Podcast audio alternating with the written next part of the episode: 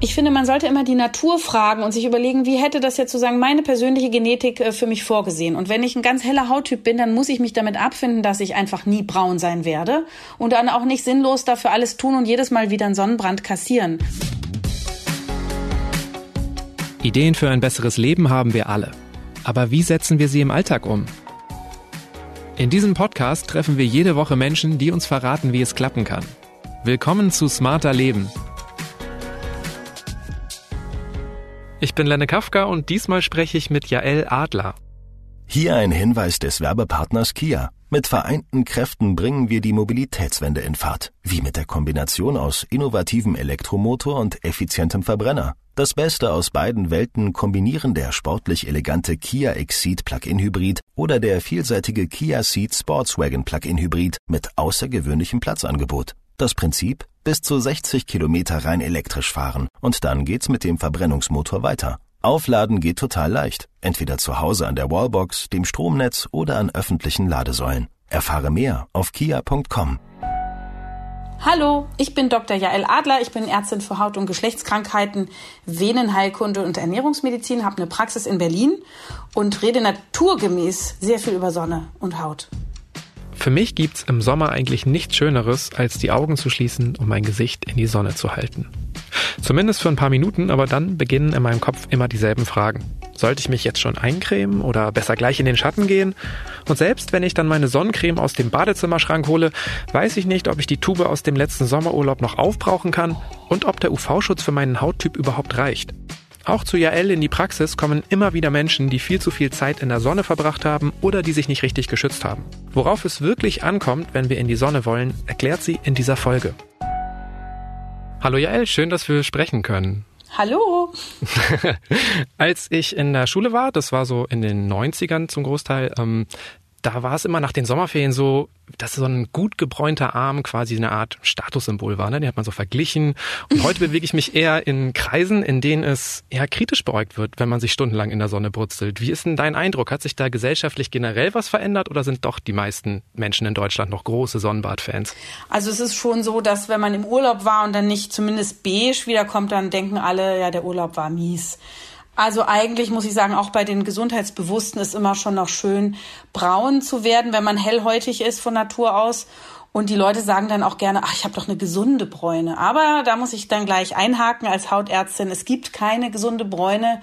Bräunung ist immer eine Verzweiflungstat der Haut, weil sich die Melaninpartikelchen, die braune Farbe, sozusagen rettend vor den Zellkern schmeißt, um das Erbgut da drin in dem Zellkern vor diesen schädigenden Strahlen zu schützen.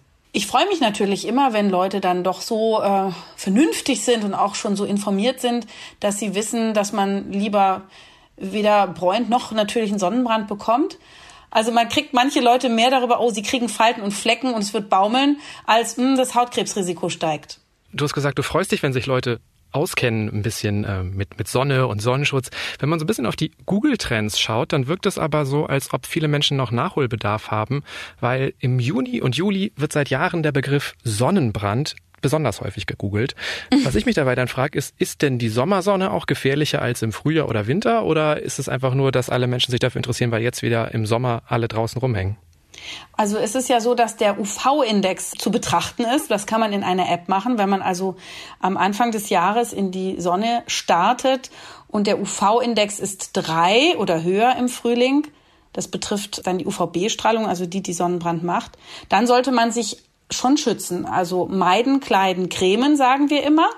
Meiden, indem man nicht in die knallige Mittagssonne geht kleiden, indem man Hut, dicht gewebte, lockere Kleidung, Sonnenbrille anhat und Cremen, die Stellen, die halt raushängen und die man anders nicht schützen kann. Und eincremen natürlich auch am Anfang des Jahres, wenn der UV-Index noch nicht ganz so hoch ist, weil wir noch nicht vorbereitet sind auf diese Strahlung. Ne? Wir kommen ja in der Regel käsig aus dem Winter, wenn wir hellhäutig sind. Das heißt, wir haben noch keine Bräunung, die uns schützen könnte. Und wir haben vor allem noch keine Lichtschwiele, also eine Verdickung der Oberhaut, die ganz wichtig ist, um sich vor den Strahlen zu schützen. Also die dickere Haut schützt ganz wesentlich. Und im Verlaufe des äh, Sommers steigt der UV-Index und auch dann gilt es, sich zu schützen. Und die Hautärzte freuen sich immer über einen hohen Lichtschutzfaktor um die 50 plus bei hellen Hauttypen, Ne, am Anfang ist man sehr empfindlich, später ist man weniger empfindlich, aber dafür ist die Dosis der Strahlung höher. Du hast jetzt eben UVB-Strahlen schon angesprochen. Es gibt ja UVA und UVB-Strahlen. Was ist denn da eigentlich der Unterschied? Wie wirken die auf unsere Haut? Das, was wir aus der Sonne bekommen, sind verschiedene Strahlenarten und die UVA und UVB-Strahlung ist das, was ähm, für unsere Haut so sehr relevant ist. Also UVB-Strahlung ist die, die Sonnenbrand macht. Die ist kurzwellig und recht aggressiv, dringt aber nicht wahnsinnig tief in die Haut ein, sondern bleibt in der Epidermis, in der Oberhaut. Aber da haben wir eben die Melanozyten, also die Pigmentzellen. Wir haben die basalen Babyzellen der Oberhaut und wir haben die ähm, Plattenepithelien oder eben die Keratinozyten, so nennen wir die Hautärzte die, also diese Hornzellen. Und diese drei Zellarten werden durch UVB-Strahlen dann quasi attackiert und können im Laufe des Lebens entarten. Je mehr Erbgutschäden in diesen Zellen durch UVB-Strahlung, ja, desto mehr Hautkrebsrisiko. Und die UVA-Strahlung ist die etwas langwelligere, etwas weniger aggressive Strahlung. Die dringt tiefer in die Haut hinein, also auch in die zweite Etage der Haut, in die Lederhaut. Und da dachte man früher, ach ja, das ist ja nicht so aggressiv, das macht keinen Sonnenbrand, macht keinen Hautkrebs. Und dann hat man das aber untersucht. Das ist die Strahlung, die vorwiegend auch im Solarium abgegeben wird, aber dazu ganz hohen Konzentrationen. Jedenfalls hat man festgestellt, dass leider auch die UVA-Strahlung Hautkrebs begünstigt und fördert und macht, nämlich indem zum Beispiel die Tumorabwehr der Haut unterdrückt wird. UV-Strahlung ist Immunsystem schwächend. Das heißt, die Tumorabwehr wird runtergefahren. Außerdem entstehen sogenannte freie Radikale. Das ist jetzt, ich bin ja aus Berlin, keine politische Vereinigung, sondern das sind aggressive Sauerstoffmoleküle. Mm, Sauerstoff hat ja immer O2 kennt man ja, hat ja sozusagen, die haben Ärmchen, an denen sich beide Sauerstoffmoleküle festhalten und dann sind die glücklich und machen nichts Böses. Sauerstoff ist ja bekanntermaßen lieb, aber wenn dem O2 eines fehlt, dann ist das hilflos, hat ein freies Ärmchen und macht damit böse Dinge. Es äh, dockt zum Beispiel an liebes und armes Gewebe dran und äh, zerstört Gewebestrukturen und auch Erbgut. Ja, und dadurch ähm, hat man auch durch diese freien Radikale, wenn die jetzt nicht neutralisiert werden, zum Beispiel durch Vitamine oder andere Antioxidantien, ebenfalls das Risiko für Schäden, die sich zu Krebs entwickeln können. Oder eben auch ganz massiv die Hautalterung. Die UVA-Strahlung macht wirklich alt, also dicke, harte, ledrige Haut mit vielen, vielen Falten. Und Flecken kriegt man an der Haut in der Sonne. Altersflecken im Volksmund, wir sagen, oder ich sage dazu gerne Sonnenflecken, das ist nicht so gemein. Und man kriegt äh, erweiterte Äderchen durch diese tief eindringenden UVA-Strahlen. Ähm, durch beide Strahlenarten kann man einen Sonnenhautschaden bekommen. Das sind so Rauigkeiten. Und aus denen kann dann eines Tages weißer Hautkrebs entstehen. Man kriegt Knitterfalten, man kriegt tiefe Furchen und man kriegt baumelnde Partien. Und das ist, sind alles die Resultate der Lichtalterung, wovon eben UVA und UVB die besonders aggressiven Formen sind. Okay, also Sonnenstrahlen können unsere Haut wirklich auf vielfältige Weise schaden. Oft ist ja so ein bisschen der Fokus auf Hautkrebs, auch zu Recht, weil es halt eine gefährliche Krankheit ist die Zahlen steigen ja auch enorm. Wie wahrscheinlich ist es denn, an Hautkrebs zu erkranken, wenn ich mich jetzt gar nicht schütze? Also das kommt auf den Hauttyp an. Also es gibt ja verschiedene Risikofaktoren und es, man unterscheidet auch so ein bisschen weißen und schwarzen Hautkrebs. Also Menschen, die äh, viele Leberflecken haben zum Beispiel oder die eben auch sehr viele Sonnenbrände gerade in der Kindheit hatten oder sehr, sehr scheckige Leberflecken haben. Man nennt die atypische Leberflecken die asymmetrisch sind, die eine unregelmäßige Begrenzung haben, die ausgefranst ist, die viele Farben in ihrem Leberfleck haben, also nicht nur braun, homogen, sondern auch schwarz und bläulich und grau und hell und rötlich die einen erhöhten Durchmesser haben von eben einem halben Zentimeter und dann die Erhabenheit eines Flecks, die, also wenn ein Fleck vorher flach war und dann erhaben wird, also diese sogenannten atypischen Leberflecken, die ich habe jetzt gerade die A, B, C, D, E-Regel angewendet, Asymmetrie, Begrenzung, Koloration, Durchmesser und Erhabenheit. Also wenn da viele Flecken oder auch einer da reinfallen, dann ist auch grundsätzlich ein erhöhtes Risiko, dass man an schwarzem Hautkrebs erkrankt. Es gibt weitere Faktoren, die mit der Ernährung zu tun haben, genetische Faktoren. Also das ist sozusagen der eine Bereich äh, der Hautkrebse. Und der andere Bereich ist der weiße Hautkrebs. Und den kriegen ja besonders hellhäutige Menschen, wenn sie sehr viel an der Sonne waren, sich nicht geschützt haben. Und je länger wir leben, desto höher ist dann quasi statistisch die Chance oder das Risiko, dass man einen entwickelt. Ich habe mal irgendwo die Zahl gelesen, in einem hundertjährigen Leben ist äh, die Wahrscheinlichkeit, dass man an weißen Hautkrebsvorstufen zumindest erkrankt, 100 Prozent. Und jetzt wird es Leute geben, die das nicht haben. Dafür haben andere mehrere Stellen. Aber es ist schon extrem weit verbreitet und gehört leider quasi schon zum guten Ton. Und ich rede mir den Mund franzig. Ich habe den ganzen Tag Patienten ab einem gewissen Alter mit Vorstufen von weißem Hautkrebs oder eben auch weißen Hautkrebs. Gott sei Dank ist der schwarze ein bisschen seltener, aber dennoch viel zu häufig und leider auch ansteigend. Ab welchem Alter tritt denn da weißer Hautkrebs meistens auf? Also eh, früher sagte man immer so 60, aber ich habe jetzt also viel jüngere Patienten, also schon Ende 30, habe auch schon äh, Ende 20-Jährige gehabt damit, aber das ist seltener. Also es kommt wirklich darauf an, ob Solarien genutzt worden sind, wie viel Sonnenbrände da waren, wie viel, wie viel Sonnenexposition. Und dann gibt's natürlich auch noch eine Genetik. Und trotzdem, einfach je länger wir als hellhäutiger Mensch uns regelmäßig der Sonne aussetzen, desto höher ist das Risiko oder die Wahrscheinlichkeit. Aber es ist ja spannend, wenn du sagst, die Patienten, Patientinnen werden jünger. Woran liegt das? Also ist die Sonnenstrahlung tatsächlich auch in Deutschland schon so viel intensiver geworden? Also es ist so, dass wir als Hellhäutige, genetisch Hellhäutige, besser nördlich des Schwarzwaldes Urlaub machen sollten und nicht weiter in den Süden. Insbesondere dann nicht, wenn wir wirklich käseweiß aus dem Büro kommen und dann eben ganz unvorbereitet dahin jetten, uns in die Sonne knallen und dann nach zwei Wochen zurückfliegen. Die Haut ähm, würde sich nach drei Wochen erst verdickt haben, also eine gewisse Lichtschwele und einen gewissen Schutz aufgebaut haben, den wir ja quasi gar nicht mehr auskosten können. Ne? Das heißt, es ist unser Freizeit, unser Reiseverhalten, das sich doch verändert hat. Viel mehr Menschen können sich das jetzt leisten, weit wegzufahren und auch häufiger wegzufahren oder besser gesagt zu fliegen. Und da es ja eben immer noch schick gilt, ähm, hauen wir uns eben auch ungeschützt in die Sonne. Es gibt weitere Faktoren, die erst untersucht werden, die aber auch in der Diskussion sind, dass wir uns ja nicht mehr so gesund ernähren.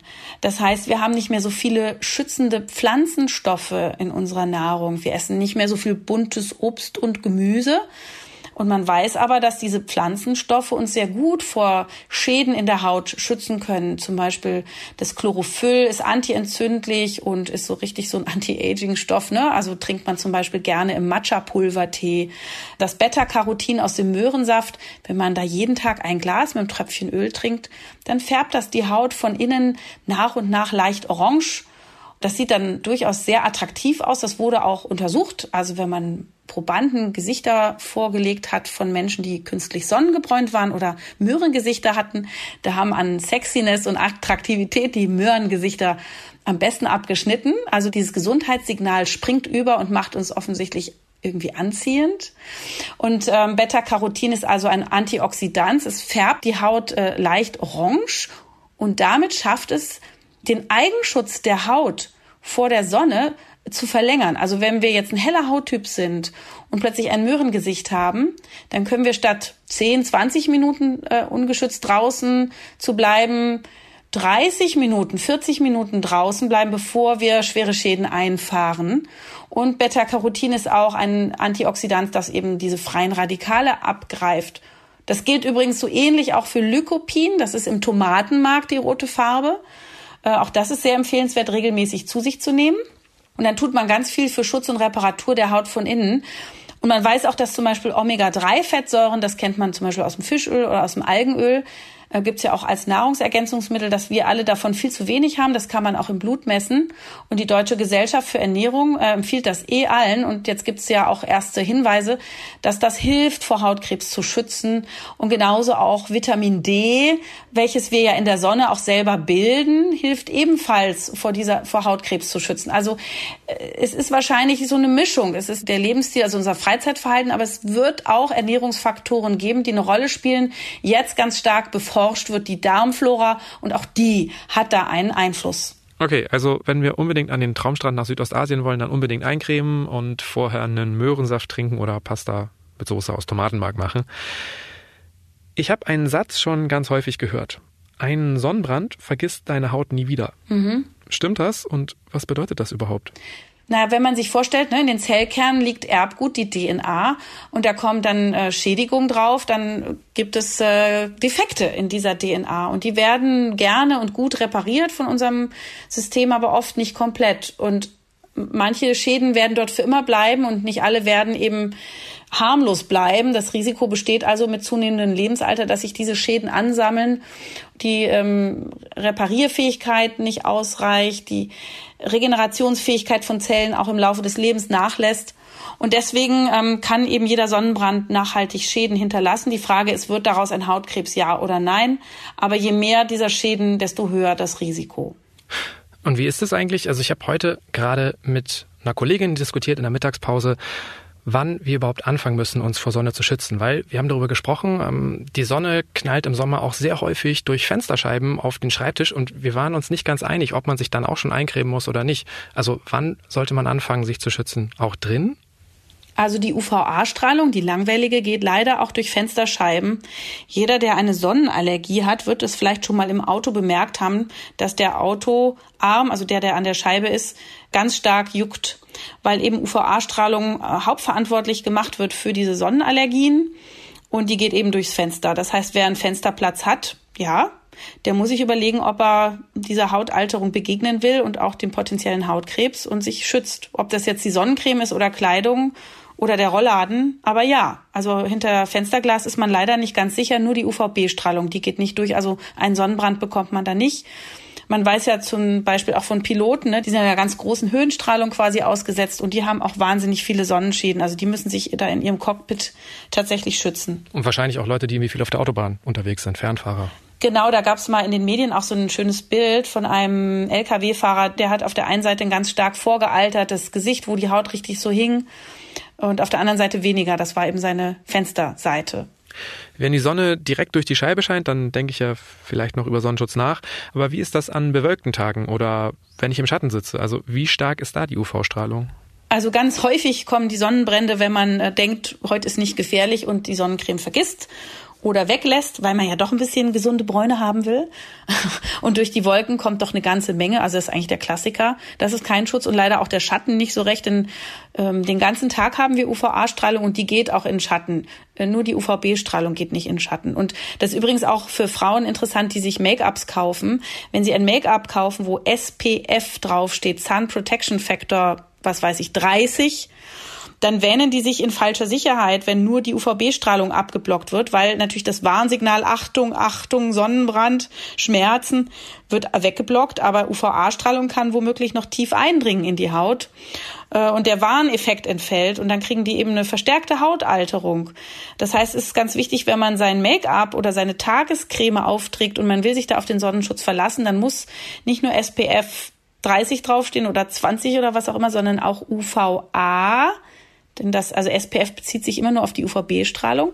UVA muss in einem Kreis abgebildet sein auf dem Produkt. Nur dann ist gewährleistet, dass auch ausreichend Schutzfunktion in dem Produkt ist gegen diese Art der Strahlung. Also im Zweifel auch dann immer eher Sonnencreme nutzen. Ja, Sonnencreme, also natürlich die guten Sonnencremes, die haben das alle in UVA im Kringel. Aber was ich jetzt als Hautärztin auch sehe, viele Leute machen erstmal ihre Tagescreme drauf und dann kommt die Sonnencreme und dann kriegen die Pickel. Das ist einfach zu viel. Es gibt mittlerweile so großartige äh, Schutzprodukte, also die so genau auf den Hauttyp abgestimmt sind. Jemand mit einer fettigen Haut oder der gerade Sport machen will, der will nichts fettig cremiges. Das gilt auch hm, für Männer. Die nehmen eher ein ganz leichtes Fluid und das merken die dann gar nicht. Während Menschen mit einer trockenen Haut, die freuen sich über eine cremige Sonnencreme. Es wäre also besser, wenn man alles in einem hat. Und deswegen vermischen sich jetzt mittlerweile die äh, Make-ups mit den Sonnencremes. Und es gibt sogar jetzt also so Kompaktpuder, Make-ups und Sonnencreme in einem. Cremes, die das können oder nur Puder zum Aufpinseln. Auch das gibt's schon. Woran erkenne ich denn überhaupt, zu welchem Hauttyp ich gehöre und wie viel Sonne mir gut tut? Also Hauttyp 1 ist immer dieser ganz helle. Die meisten Leute werden das wissen. Die gehen raus und verbrennen einfach immer sofort. Und das sind ja vorwiegend diese rotblonden Typen. Und die werden einfach nie braun. Und das ist Hauttyp 1 und die haben einen Eigenschutz vielleicht von 10 Minuten. Und dann gibt es äh, den Hauttyp 2. Das ist so das, was die meisten ähm, Nordeuropäer haben. Also die haben vielleicht auch noch gerade Sommersprossen. Die Haare sind meistens so blond bis braun. Die Augen können grün-blau manchmal auch braun sein. Und die kriegen auch noch einen Sonnenbrand, aber die können eine leichte Tönung bekommen. Deren Eigenschutz ist ungefähr 15 Minuten. Und Hauttyp 3, die sind ein bisschen robuster. Die haben eine hellbraune Haut, haben keine Sommersprossen. Die Haare sind dunkelblond bis mittelbraun. Und äh, die kriegen nicht so oft einen Sonnenbrand, können sie natürlich auch. Es kann jede Haut einen Sonnenbrand kriegen, sogar ganz dunkle Haut weil die Lichtschwelle nicht immer da ist. Und wenn die Dosis der UV-Strahlung sehr hoch ist, dann kann man auch dann verbrennen. Jedenfalls sind das die, die eben doch ganz gut bräunen und die haben einen Eigenschutz von 20 Minuten, ist auch nicht die Welt.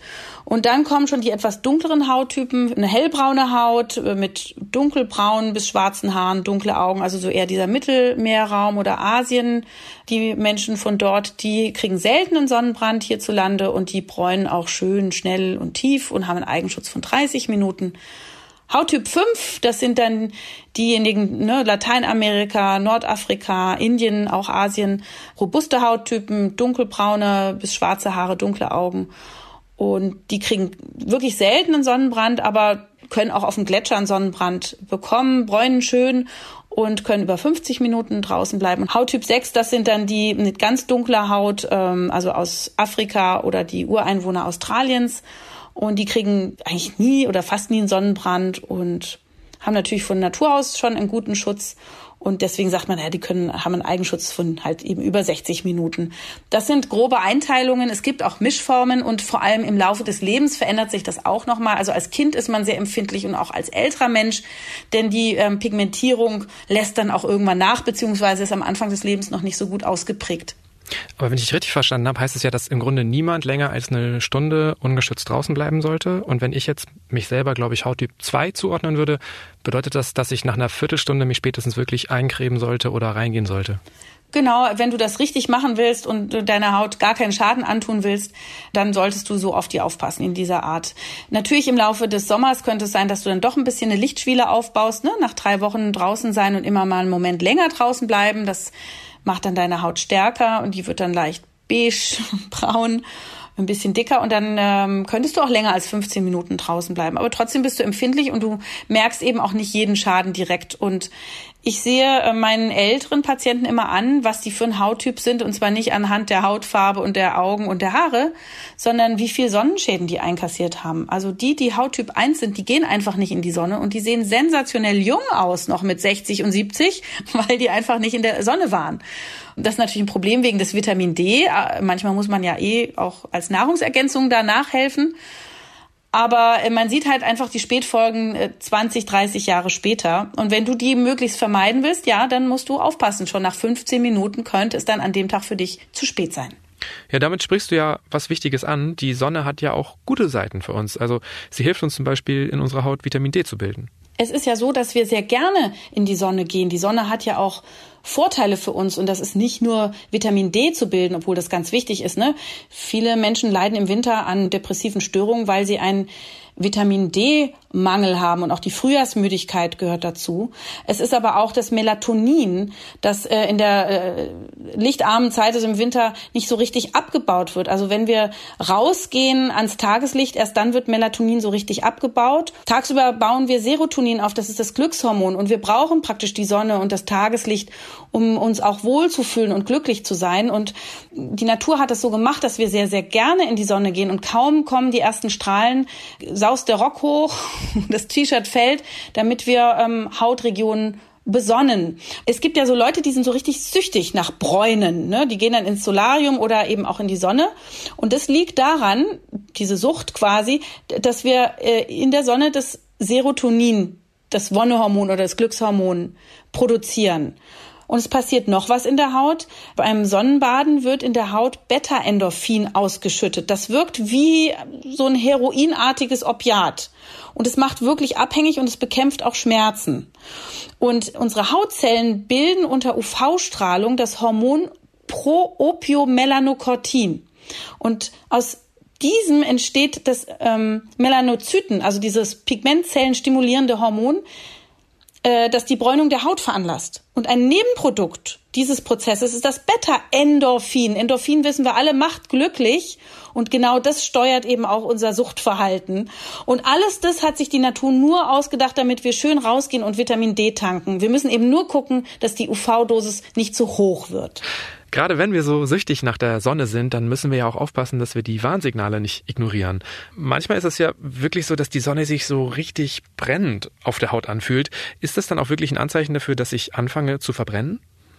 Es gibt die Infrarot-A-Strahlung, die auch aus der Sonne kommt. Das ist die Wärmestrahlung und die ist ein wichtiger Faktor, um dich zu warnen. Achtung, Achtung, hier kommt viel Strahlung, jetzt geh mal raus aus der Sonne. Und darauf sollte man hören, wenn es einem also unangenehm heiß ist, drauf hören und aus der Sonne rausgehen oder sich was überwerfen. Und man weiß auch, dass diese Art der Strahlung ebenfalls oxidativen Stress macht, also die freien Radikale freisetzt und auch nicht ganz ohne ist. Es gibt auch ähm, erste Sonnenschutzprodukte, die damit werben, dass sie davor schützen. Man kann davor nicht richtig schützen, aber die machen dann so Antioxidantien, also quasi wie Vitamine in ihr Produkt, um die Schäden möglichst gleich zu neutralisieren. Die Frage ist, wie effektiv ist das? Die Forschung ist im Moment dabei, Sonnencremes von innen zu entwickeln. Und wir hatten ja vorhin kurz über diese Pflanzenfarbstoffe gesprochen, die man auch in entsprechende Nahrungsergänzungsmittel packen kann, wie Beta-Carotin, wie Lycopin oder auch das Astaxanthin. Dieser Farbstoff färbt Lachs und Flamingo pink. Und in den äh, Produkten, die man da ausprobiert, ist das drin. Das färbt also leicht die Haut an und schützt quasi wie so eine Art innerliche Sonnencreme. Schwierig, sich da natürlich drauf zu verlassen, aber ist auch ein hilfreicher Aspekt, den man mal probieren kann für sich. Aktuell ist es aber immer noch so, dass der Klassiker ja ist, ich greife einfach zur Sonnencreme. Du hast schon gesagt, Lichtschutzfaktor 50. Was bedeutet das eigentlich genau? Wenn du einen Hauttyp 1 hast und einen Eigenschutz hast von 10 Minuten, bevor es Zisch macht und du nimmst eine Sonnencreme mit 50, dann könntest du 50 mal 10 Minuten draußen bleiben und das sind dann 8,3 Stunden. Jetzt würde ich niemals jemandem empfehlen, das auch auszureizen. Das ist nur ein Anhaltspunkt. Es wird auch oft zu wenig aufgetragen. Man sollte eigentlich anderthalb bis zwei Schnapsgläser auftragen auf einen erwachsenen Körper pro Sonnenbad. Und viele machen das eben zu dünn und dadurch kommt natürlich nicht dieser versprochene Schutz zustande. Trotzdem, wenn man morgens rausgeht und man trägt 50 auf, dann hält es schon ganz schön lange. Nur wenn man schwimmen geht oder stark geschwitzt hat, dann kann es sinnvoll sein, das nochmal zu erneuern. Damit verlängert sich der Schutz dann nicht, sondern es wird nur das aufrechterhalten, was man am Anfang geplant hat. Okay, also Nachcremen macht durchaus Sinn und wahrscheinlich je nach Körpergröße variieren dann auch die Schnapsgläser nochmal. Genau, also ich äh, kleine 1,60 große nehme ein anderthalb Schnapsgläser und du äh, langer Typ nimmst halt zwei Schnapsgläser. Genau, ich nehme noch eins dazu. Was zeichnet denn deiner Meinung nach überhaupt eine gute Sonnencreme aus? Also Lichtschutzfaktor ist ein Punkt. Ähm, UVA und UVB-Strahlen sollte es beide abwehren. Gibt es noch was, worauf ich achten sollte? Ganz wichtig ist, dass du die Textur magst, sonst benutzt du es nicht. Also als Mann mit vielen Haaren zum Beispiel sich so eine fettig, klebrige Sonnencreme da reinmatschen, das macht man einmal und dann lässt man sie liegen. Hier also gucken, dass man das Präparat angenehm findet, ein gutes Hautgefühl hat, dass es nicht in den Augen brennt und dass man nicht Pickel davon bekommt, keine Sonnenallergie, ne, je nachdem, welche Bedürfnisse da sind. Ich würde grundsätzlich auf Duftstoffe in solchen Produkten verzichten.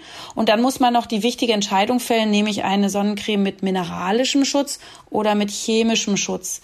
Mineralisch bedeutet, dass da Puderpartikel eingearbeitet sind in die Creme. Die können heute auch schon so fein gemahlen sein, dass man nicht mehr aussieht wie ein weißes Gespenst. Also weil die fürs Auge quasi nicht mehr so erkennbar sind, diese Partikel. Ähm, ja, vor allem viele Kinder sehen im Sommer oft so aus. Ich glaube, die werden noch häufig von Eltern genutzt. Die weißen pastösen Cremes, ja, und das sind oft dann auch Bio-Cremes, die vielleicht nicht ganz so ähm, fein gemahlen sind.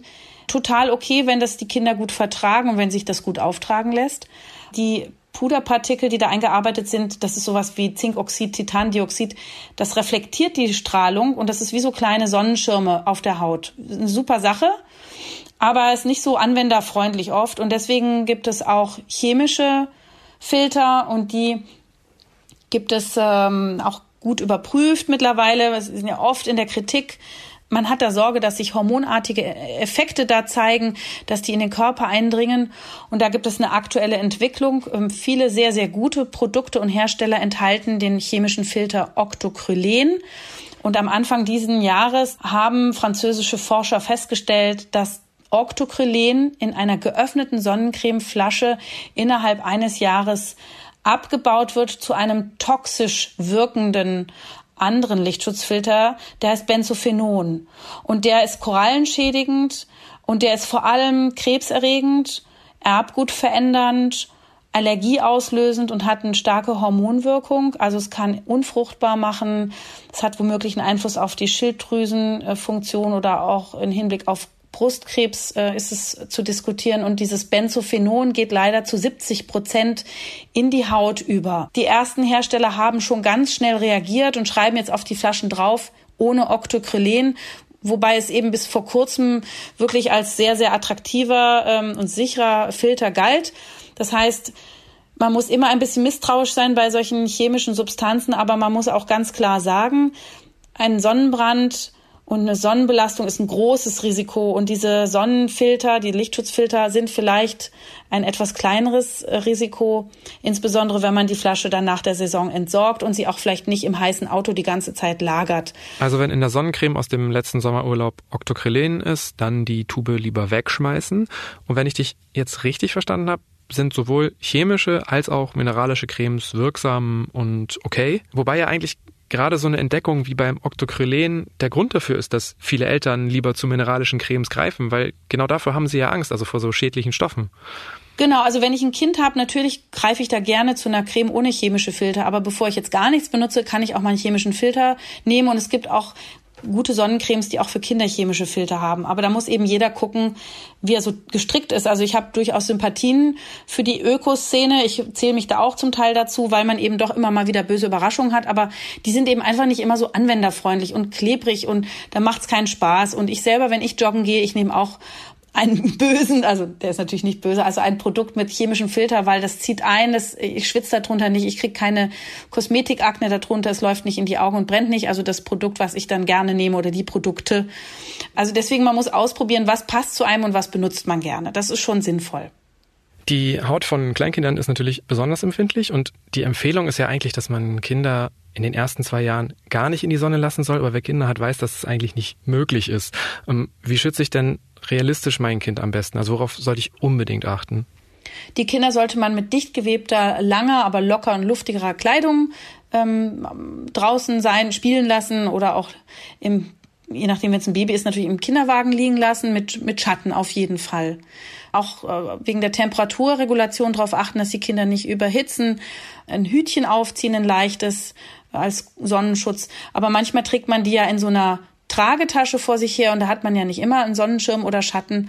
Und wenn dann die Füßchen raushängen und die haben keine Socken, dann kann man die natürlich auch mal eincremen mit so einer Babysonnencreme. Warum nicht? Manchmal muss ich auch ein bisschen über mich selber schmunzeln, wenn ich dann ähm, wieder meine Tochter auch mit so einer teuren Ökocreme eincreme und danach mich selber mit so einer Billigmarke vom Drogeriemarkt.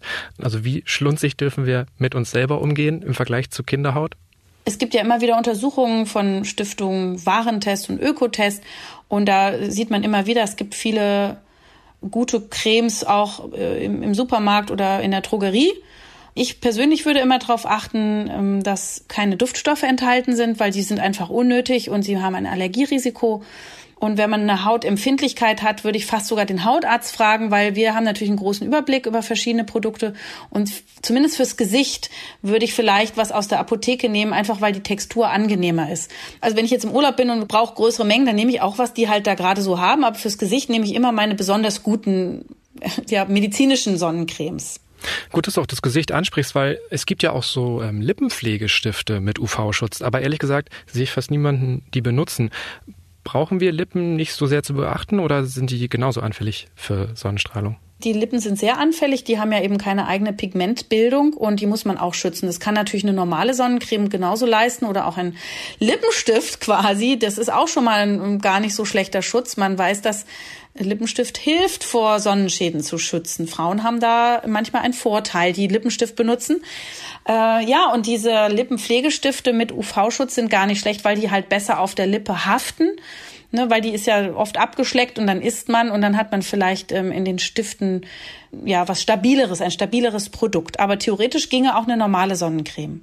Wie sieht's mit Körperstellen aus, die eigentlich bedeckt sind? Also sollten wir uns auch zum Beispiel unter einem T-Shirt eincremen oder vielleicht sogar UV-Schutzkleidung tragen? Die UV-Schutzkleidung finde ich super, wenn die zertifiziert ist, weil die eben einen guten Schutz bietet. Also Kleidung ist ein besserer Schutz als eine Creme, wird ja auch nicht runtergewaschen, belastet das Meer nicht und die Haut eben auch nicht. Kinder sind äh, da entspannter oft und die haben noch nicht dieses modische, ja, wie sehe ich denn aus am Strand? Ich will lieber meinen schicken Bikini oder meine coole Badehose spazieren führen. Klar wäre das für Erwachsene auch besser, wenn man lange am Strand ist und ein hellhäutiger Typ ist, ähm, sowas zu tragen. Gerne.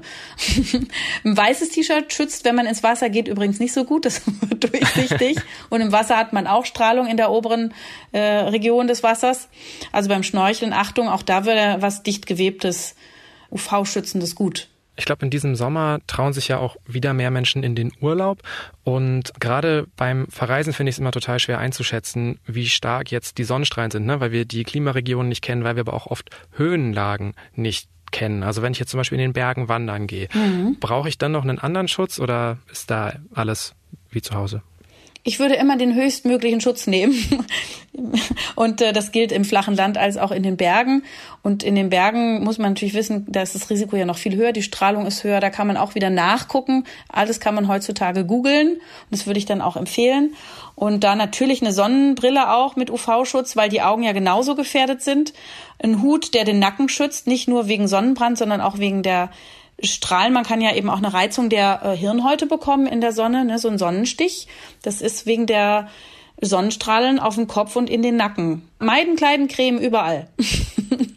Jael, danke für deine ganzen Tipps. Leider kommen wir so langsam zum Ende. Ich würde zum Schluss aber gern noch eine Sache wissen. Ich habe hier vergangene Woche mit einer Psychotherapeutin über Krankheitsängste gesprochen. Was würdest du denn sagen? Wie kriegen wir diese Gratwanderung einfach besser hin? Also zwischen vernünftigem Schutz, aber auch jetzt nicht panischer Sorge bei jedem Sonnenstrahl. Ich finde, man sollte immer die Natur fragen und sich überlegen, wie hätte das jetzt sozusagen meine persönliche Genetik äh, für mich vorgesehen. Und wenn ich ein ganz heller Hauttyp bin, dann muss ich mich damit abfinden, dass ich einfach nie braun sein werde und dann auch nicht sinnlos dafür alles tun und jedes Mal wieder einen Sonnenbrand kassieren, sondern froh sein und dankbar sein für das, was man, für die Ausstattung, die man da bekommen hat und dann einen vernünftigen, informierten Umgang zu pflegen. Natürlich stirbt man nicht in der Sonne und kriegt auch nicht sofort eine schwere Krankheit. Äh, man darf also auch mal aus Versehen nicht geschützt sein, aber grundsätzlich ein ein gesunder Lebensstil bedeutet eben auch ein vernünftiger Umgang mit Schadstoffen oder schädlicher Strahlung. Und es geht ja um die Dosis, die das Gift macht, bei allem in der Medizin. Und wir wissen auch, wir haben ja auch einen Körper, der einiges ab kann. Und dann sollten wir ihn unterstützen. Und Angst macht natürlich schwach und macht das Immunsystem schwach, fährt es runter. Und das ist natürlich kein guter Rat. Aber Aufklärung, sich informieren, mündig sein und einen verantwortungsbewussten Umgang und der Rest ist, würde ich sagen, Schicksal. Den, den können wir leider eh nicht ändern. Ich bin ein Hypochonder und ich bin natürlich als Hautarzt auch, also wenn alle knatschbraun im Pool stehen, dann steche ich immer als Käseweiß heraus. Daran erkennt man jeden Hautarzt quasi. Also man darf ein bisschen seine Spleens und seine Neurosen auch ausleben. Also wenn man anfängt darunter zu leiden und man schränkt sich ein deswegen, dann ist irgendwie zu viel der Ängste und dann zur Not eben auch wirklich mal psychotherapeutische Hilfe holen oder seinen Hautarzt fragen, der einen vielleicht ein bisschen beruhigt. Okay. Dir als Hypochonderin empfehle ich die Smarter Leben Folge aus der vergangenen Woche. Ich glaube, ich muss mich selber jetzt von meinem Statussymbol aus der Schulzeit verabschieden und werde mich im nächsten Urlaub eher auf eine schattige Liege legen, einen Möhrensaft trinken und entspannen. danke für deine Zeit, danke fürs Gespräch. Ich danke dir. Und das war's mal wieder mit Smarter Leben. Weitere Anregungen zum heutigen Thema gibt Jael Adler in ihrem Buch Hautnah alles über unser größtes Organ. Und sie hat auch selber einen Podcast, der heißt Ist das noch gesund? Die Links stehen wie immer in den Show Notes zu dieser Episode. Die nächste Folge von Smarter Leben gibt's ab kommendem Samstag auf spiegel.de und überall, wo es Podcasts gibt. Zum Beispiel bei Apple Podcasts oder Spotify. Über Feedback oder Themenvorschläge freue ich mich jederzeit. Einfach eine Mail schreiben an smarterleben.spiegel.de. Diesmal wurde ich unterstützt von Marc Glücks und Ole Reismann. Unsere Musik kommt von Audioboutique. Tschüss, bis zum nächsten Mal.